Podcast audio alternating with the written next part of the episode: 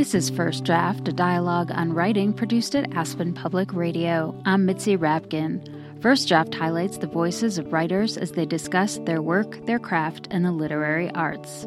My guest, who joined me via Skype, is Nicole Dennis Benn, author of the novel Here Comes the Sun, which chronicles the tale of a working class mother, Dolores, and her two daughters, Tandy and Margot, living in Montego Bay, Jamaica.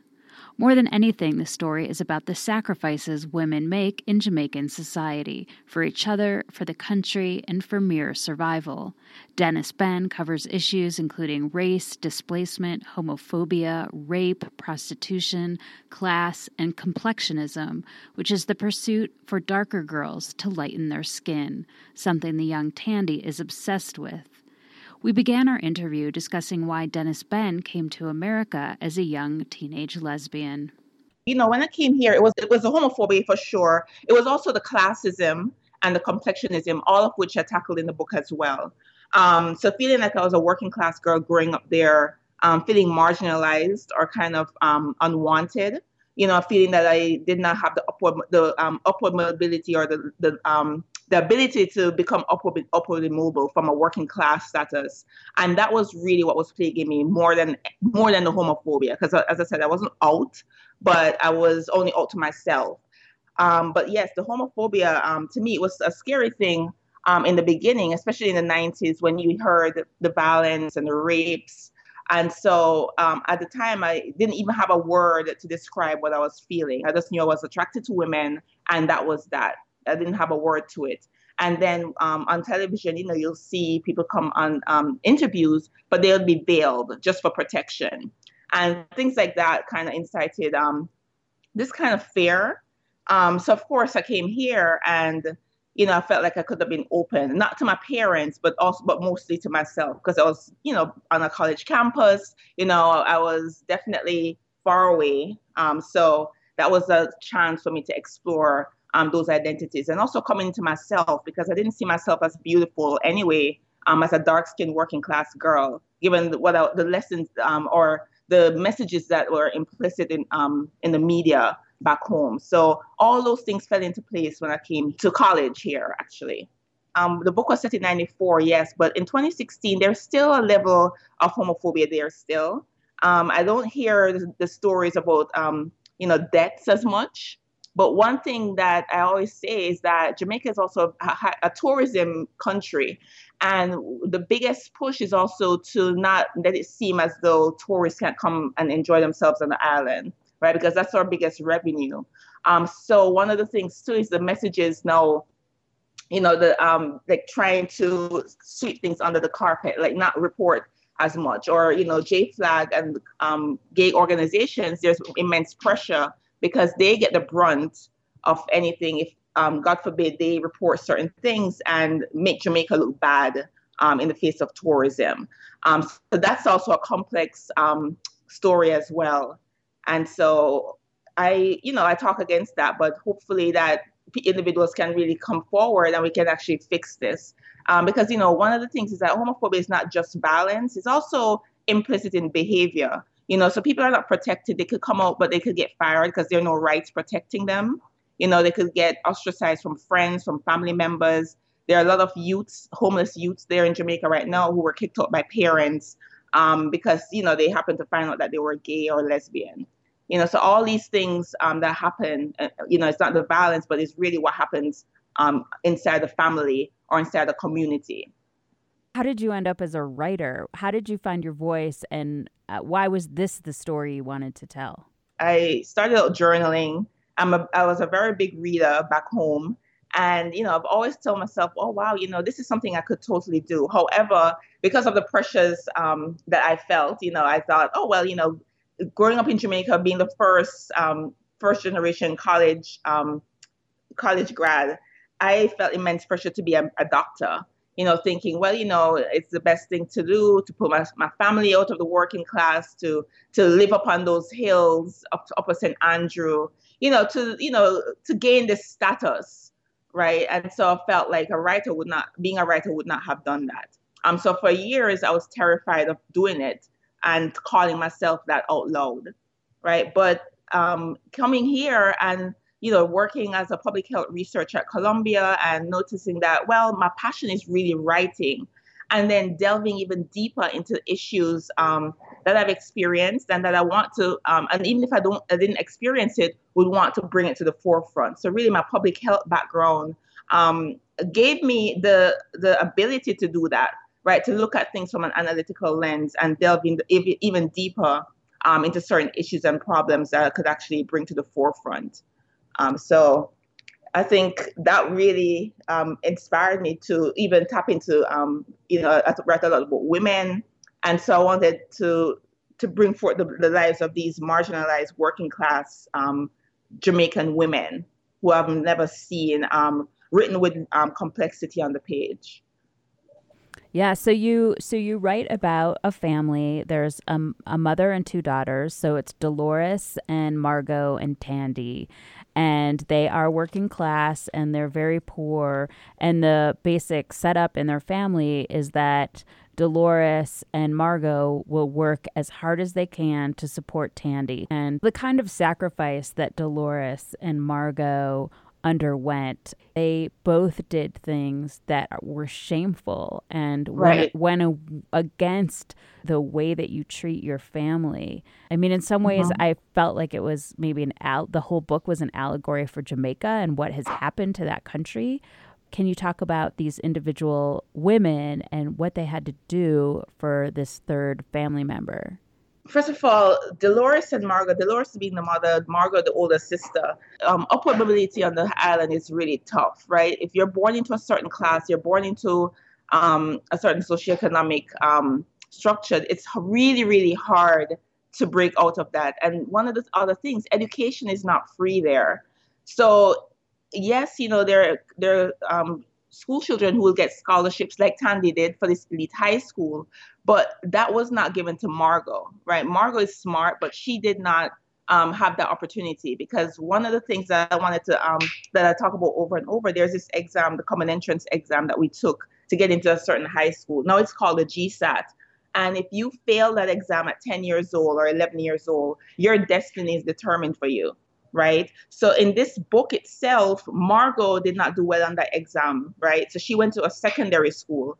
And what the secondary school do, they actually um, funnel their kids into vocational um, work. So it could be a front desk clerk, it could be a handyman, it could be something, right? While if you get into another, um, if you get into one of the elite high schools, which Tandy did and which I did, you get funneled into college, right? And then hopefully later on graduate school. So um, basically you're stuck um, on the island if you don't have an opportunity to get out of the country and live a life that you want to live outside of that box that you've already been trapped in. So Margot, for example, is already trapped. And, you know, as a hotel clerk, she's not getting paid. And she tells herself, I want my sister to succeed. I don't want her to do what I'm doing. Um, you know, she works as a prostitute at night to supplement her income. And she says to Tandy, well, you know, art is not going to do it for you. It's actually going to be a doctor. Um, now, Dolores, who's the voice of our post-colonial scars, um, you know, she, it's definitely um, obvious in terms of what she tells her daughter because of what society tells her. You're a black girl, you're not worthy of love.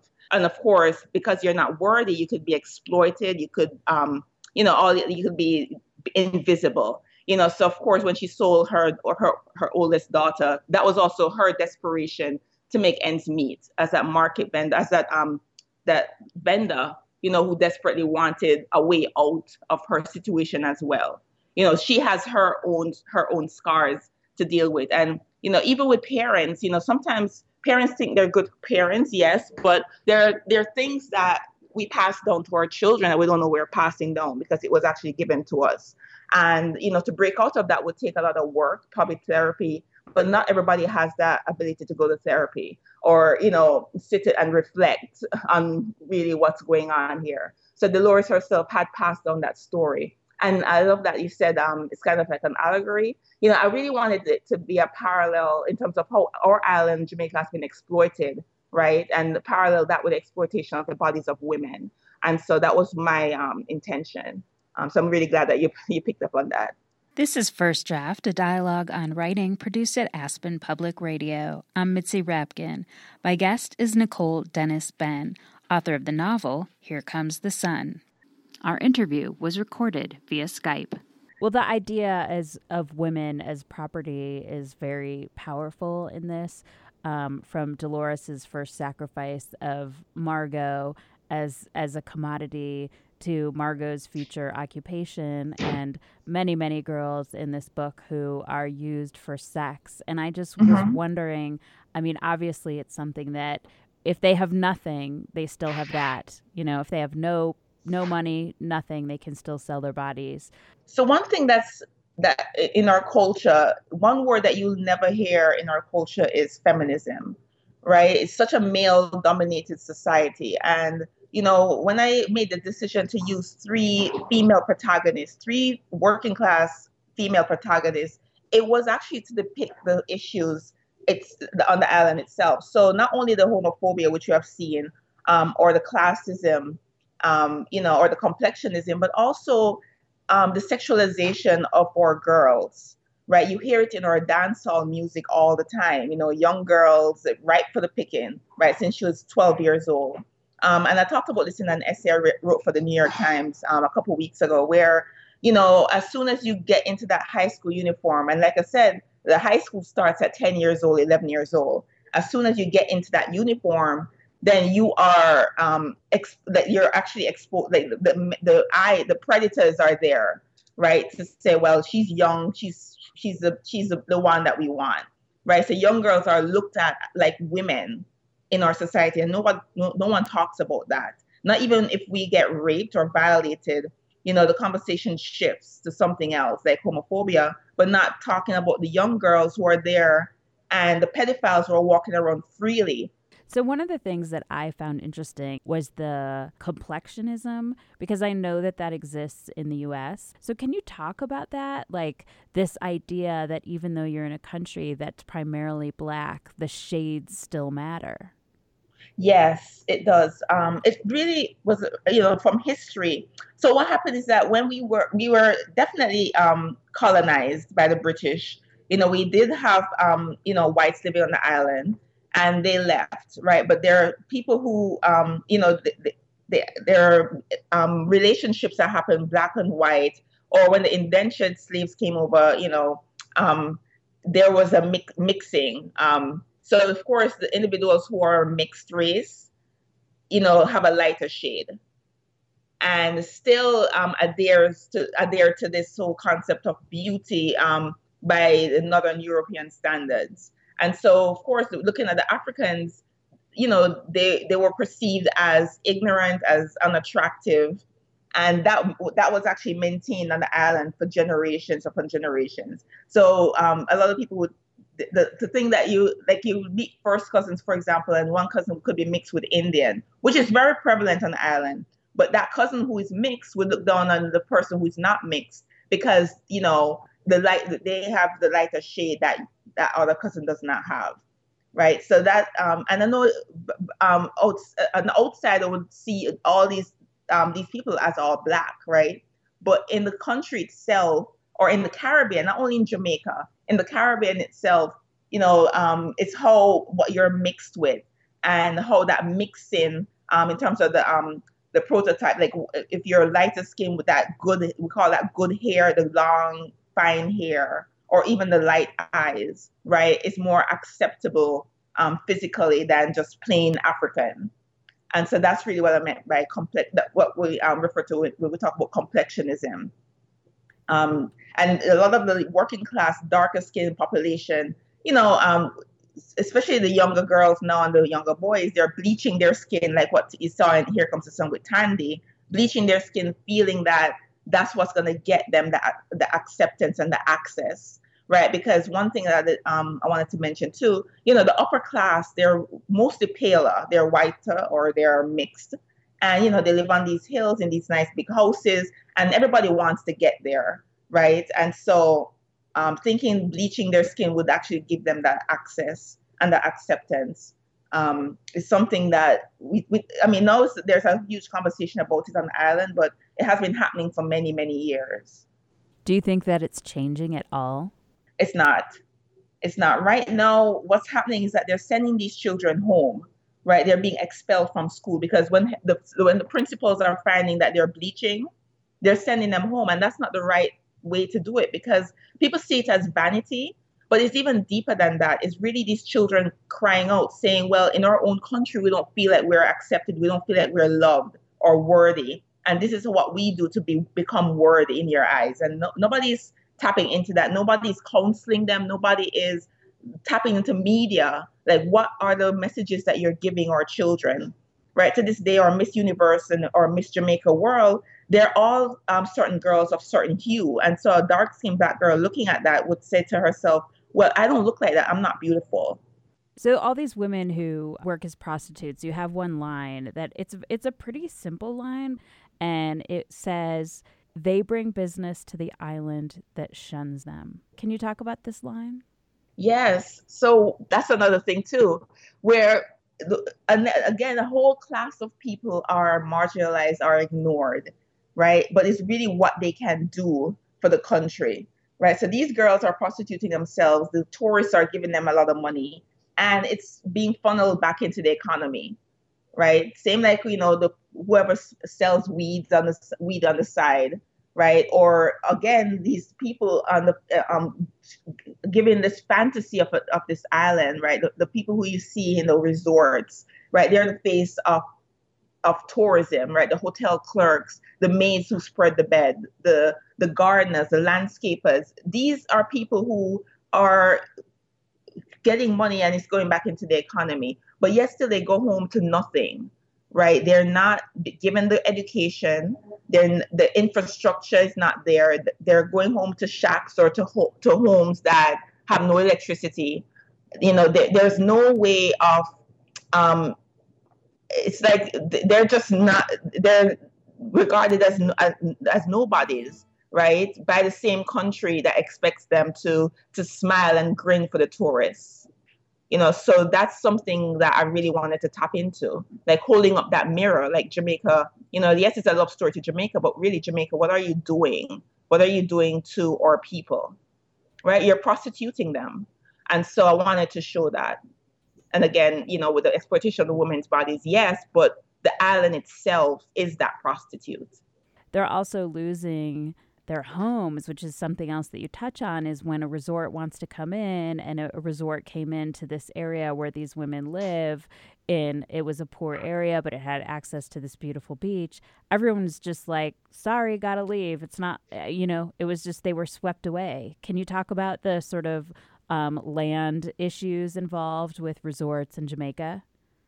Yeah you know so again displacement tourism is that money maker. So building these um, huge, great resorts and moving people out out of their communities, right? That's something too that's happening.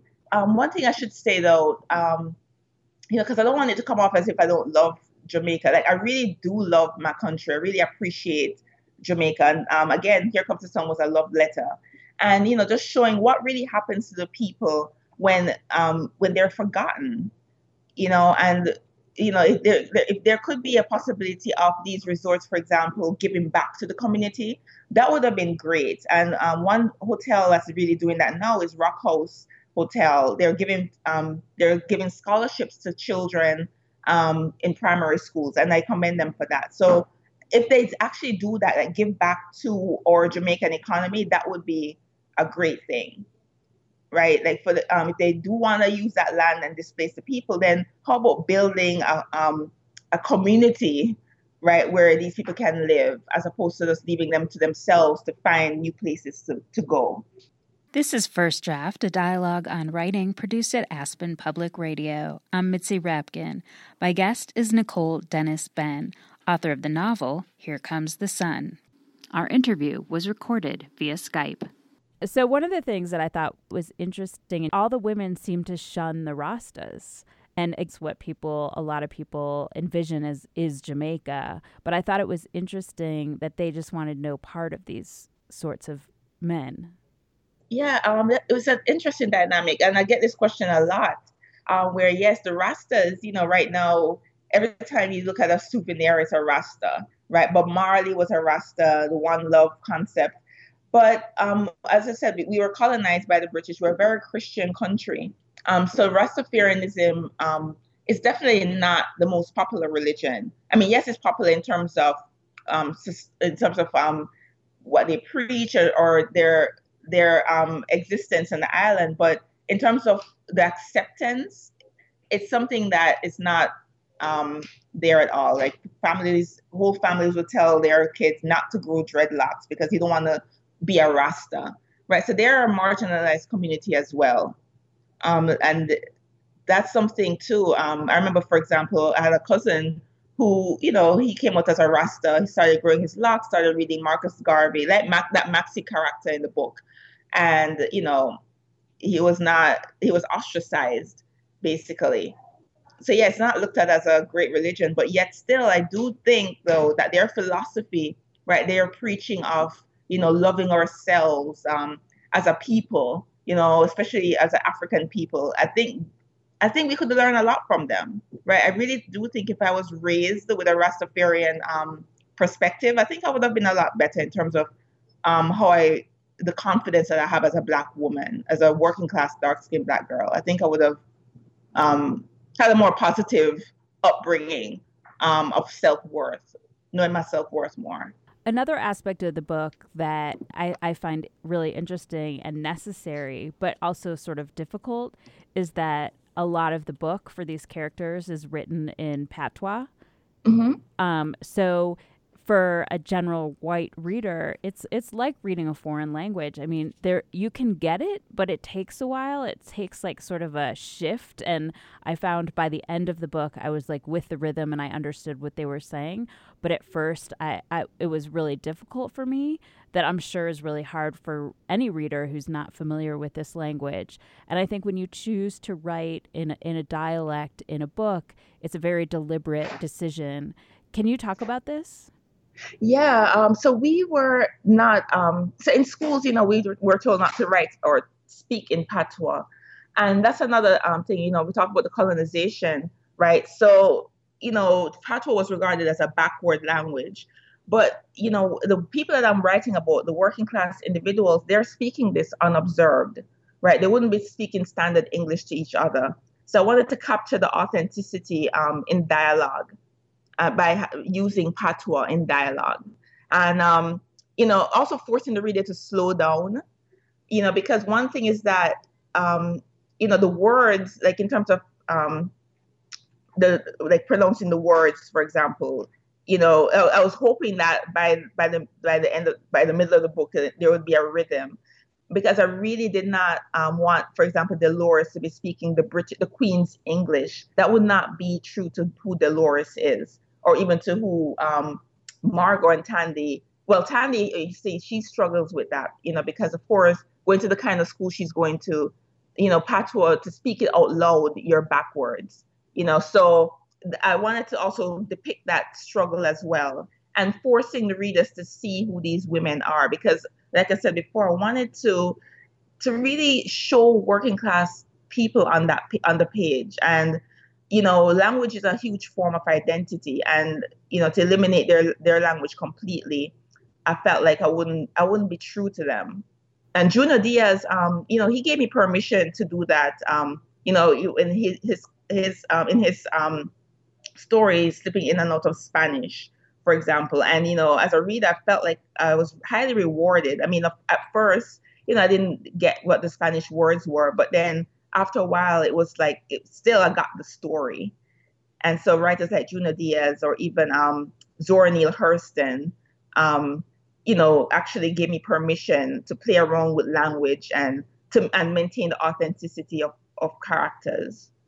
Can you talk about the title? Oh yes. So here comes the sun. Of course, it, it's definitely not um, inspired by the Beatles song at all. Um, but I, it, this is an um, interesting story. I did not, honestly, I did not even think about the Beatles song when I came up with the title. Um, it was more from the irony of um, of what we, what we spoke about before. So you know, being um, like fearful of the sun in itself, not only because it can get you darker and thus marginalize us even more, right? But also using the sun to um, to shine light, right? To shine light on the, the desperation um, that's inherent in poverty. right? I wanted to use that sun, right, as that glaring force. And so that's why Here Comes the Sun, you know, that's that why that, that was why that title, um, that was how that title came about, right? The irony. What do you hope your readers walk away with from this novel? One of the things that I, I want to do as a writer, not only in Here Comes the Sun, but in all my works, is tap into the human experience. So, yes, the story is set in Jamaica, and yes, it taps into themes like complexionism, um, but it also explores um, the theme of love that we spoke about earlier, acceptance, which we all have been there, right? And we have all, um, at one point in our lives, grappled with identity and displacement, right? Because displacement, displacement doesn't really all, only happen on the island itself. It happens here in Bed-Stuy, Brooklyn, where I'm speaking to you from. Happens in DC and California, right? It could be anywhere. And I've had readers um, reach out to me saying, wow, you know, this could have been my story as well, you know, because of um, the mother daughter relationship, right? There are women here in this country or even in Europe, I've gotten emails where they're saying, well, I had a similar relationship with my mother, right? And that to me is important to hear because I wanted to also depict um, that that first relationship that we have with our mothers and how that informs us um, in terms of our adulthood as women and as mothers ourselves, right? So, um, so all those things I wanted readers to walk away with and learning more about a country that you know you see us on the sandals commercial, but really the other side of that paradise, like who are these people behind that fantasy, right? Giving them a voice as well, giving them a seat at the table as well to tell their stories. Um, so I wanted that for sure. This is First Draft, a dialogue on writing produced at Aspen Public Radio. I'm Mitzi Rapkin. My guest is Nicole Dennis Benn, author of the novel Here Comes the Sun. Well, can you talk about um, writers that might have influenced you? Can you read a passage from a writer that influenced you as a, a burgeoning author or when you were writing this? I love Jacqueline Woodson, right? Um, I read Brown, Brown Girls Dreaming. Um, but the, the passage that I I selected here was her recent um, book, Another Brooklyn, and this is why because I, I, as I said before, I really hardly see female characters, um, on the, uh, the rounded, complex female characters of color um, in in the Caribbean, and so this here, um, another Brooklyn. Um, if it's, if it's okay for me to read this excerpt, that I think speaks to what I'm trying. I was trying to bring across with "Here Comes the Sun." by using three female protagonists. Somehow my brother and I grew up motherless, yet halfway whole. My brother had the faith my father brought him to, and for a long time I had Sylvia, Angela, and Gigi, the four of us sharing the weight of growing up girl in Brooklyn, as though it was a bag of stones we passed among ourselves, saying, Here, help me carry this. I thought that was really powerful. Um, and then um, another page that she um, continue this dialogue. You know, for God so loved the world, their father would say, He gave His only begotten Son. But what about His daughters? I wondered. What did God do with His daughters? That was that resonated with me because um, post here, post writing here comes the sun because I, I really thought think that it's important to put female protagonists on the page. I feel like we have heard male voices over and over again, but I wanted to see more um, women especially women of color, and in my in my case, working class women of color on the page. And I think Jacqueline in, in that narrative said it all. What about what about his daughters? Right. So the, the unspoken stories, the stories that we hide as women, you know, how we're silenced and you know, we live with those silences for years. And I wanted to tap I want to tap into that with my work. Can you read a passage that you wrote? It could be something that was tricky or changed a lot from the first draft or something that you really like how it turned out.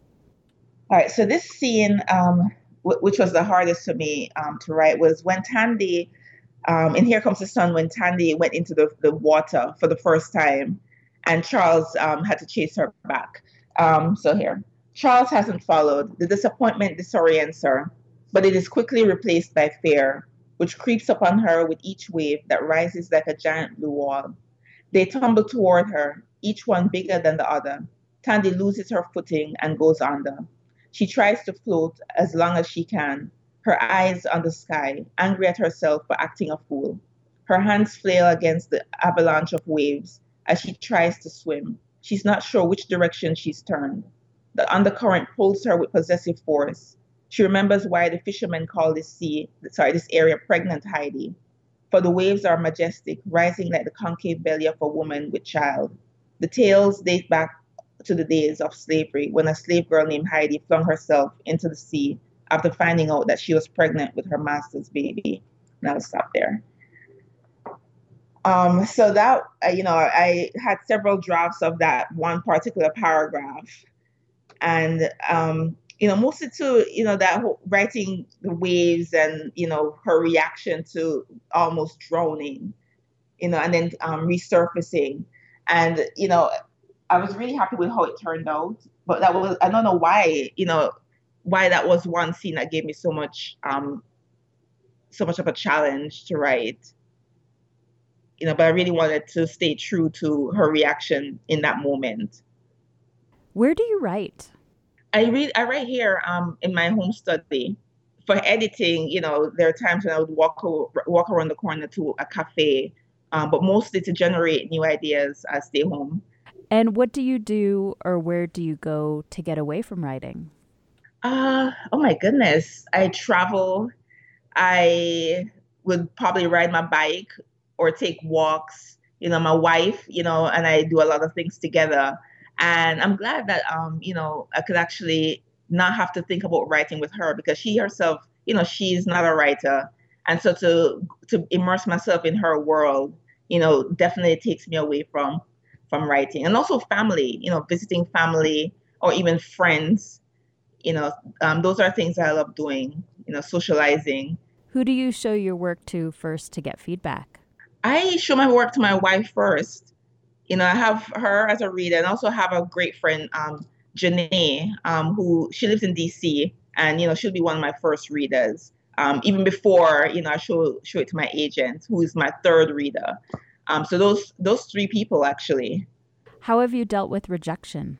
Oh my goodness. Before Here Comes the Sun, you know, when I was in grad school, you know, I would submit um, short stories and I remember it was more like something that I use rejections as lessons, you know, because I'm not a short story writer. However, I did appreciate those rejections that were really nice rejections. Like, oh, yeah, you know, this is why um, I did not, you know, like the story. And some of those rejection, let- rejection letters I've kept. Um, and even when I was shopping um, the novel around, my, not this one, but the first novel, um, of course, it's not, I don't have that novel anymore, but I remember there were people who were saying to me, wow, you know, this is a great story, but, and the encouragement at the end of that letter, that was, those are the rejections that I really enjoyed reading. And what is your favorite word? Actually, actually. I say it all the time when I'm talking, and I notice that there are times when it creeps into my work, and I'm just like, oh no.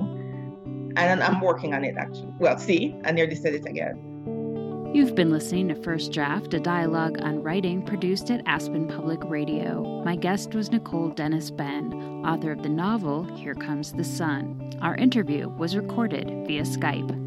You can follow First Draft on Facebook. Just look for First Draft, a dialogue on writing, and click like, and on Twitter at First Draft APR. You can email me at firstdraftwriters at gmail.com. I'm Mitzi Rapkin. Thanks for listening.